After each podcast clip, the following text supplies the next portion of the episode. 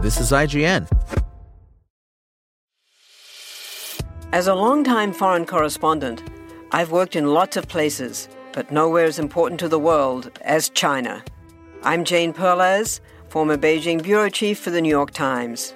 Join me on my new podcast, Face Off, U S versus China, where I'll take you behind the scenes in the tumultuous U S China relationship. Find Face Off wherever you get your podcasts. This is I G N.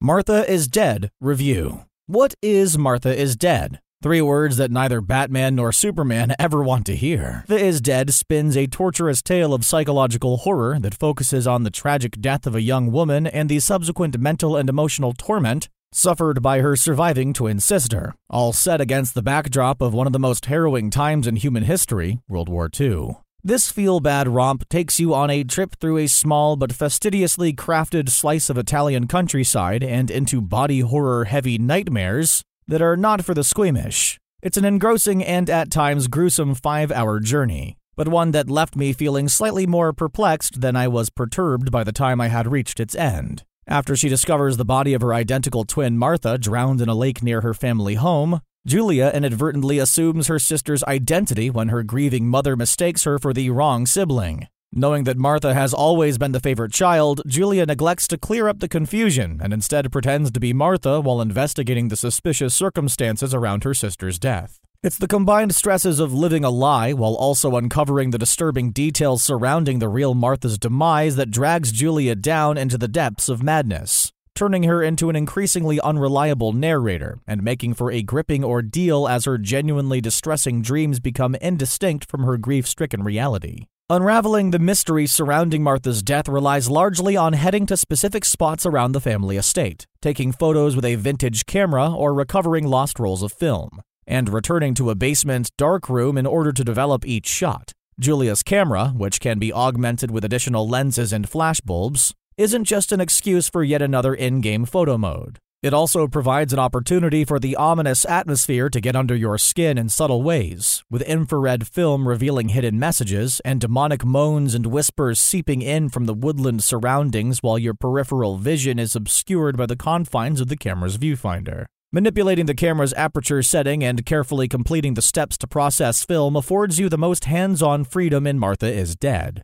since almost every other story objective is of the strict go here and collect that variety. An optional task that allowed me to decipher a telegraph message sent via Morse code was the one stimulating exception, and I wish there were a few more puzzle-solving sections like it along the way to make me feel a bit more involved in the investigation side of things. Yet while there might not have been much of an incentive to analyze every inch of its environment, I did appreciate the work put into reinforcing its nineteen forty-four setting, such as the daily newspapers and ambient radio broadcasts detailing the horrors unfolding across Europe. Listening to news from the World War Two front line is one of the least disturbing experiences in Martha is Dead, however, since many of its story chapters are punctuated by grisly interludes that make Heavy Rain's infamous finger-severing scene seem about as startling as a stubbed toe. Some of these moments are entirely passive, such as stumbling upon the freshly dismembered corpse of a landmine victim in the woods, while others are more interactive, forcing you to manually carve the skin off a certain character's face using the jagged edge of a necklace pendant, for instance. These are a couple of the comparatively mild examples, and indeed, Martha is Dead features some actions that are distressing enough to make a Mortal Kombat fighter soil their nether realms. As shocking as these moments may be, I ultimately found them to leave less of a lasting impression than the peculiar late-game puppeteering sequences that occur on the mechanical stage found on Julia's bedroom floor. By manipulating marionettes of her family members, Julia is able to relive repressed memories from her childhood, with the blow from each dramatic act softened somewhat when portrayed by Julia's playful mimicry of her mother and father. Aside from being wonderfully distinct departures in a visual sense, these miniature performances brought invaluable insight into Julia's upbringing, which in turn better contextualized the violent visions she suffers over the course of Martha is Dead's story. Other storytelling tricks are less effective, though, such as the sections that send you running through a series of forked paths marked by contrasting words you need to choose between in order to complete an unknown phrase.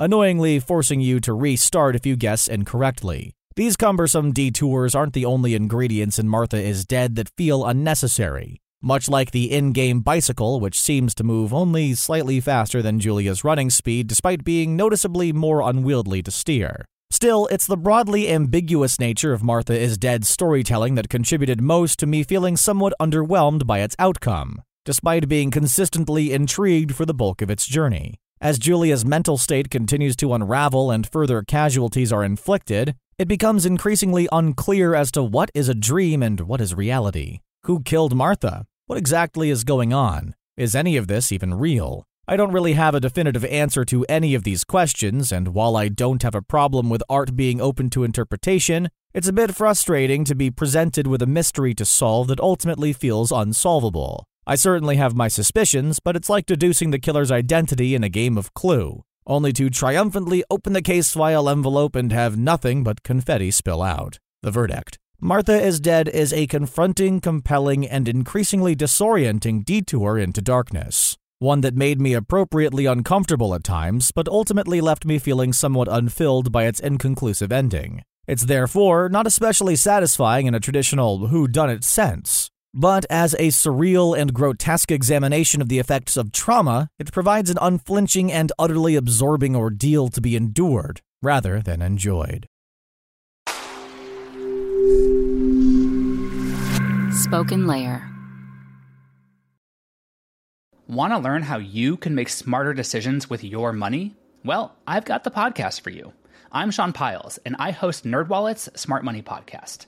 Our show features our team of nerds, personal finance experts in credit cards, banking, investing, and more. And they'll help you make the most of your money while cutting through the clutter and misinformation in today's world of personal finance.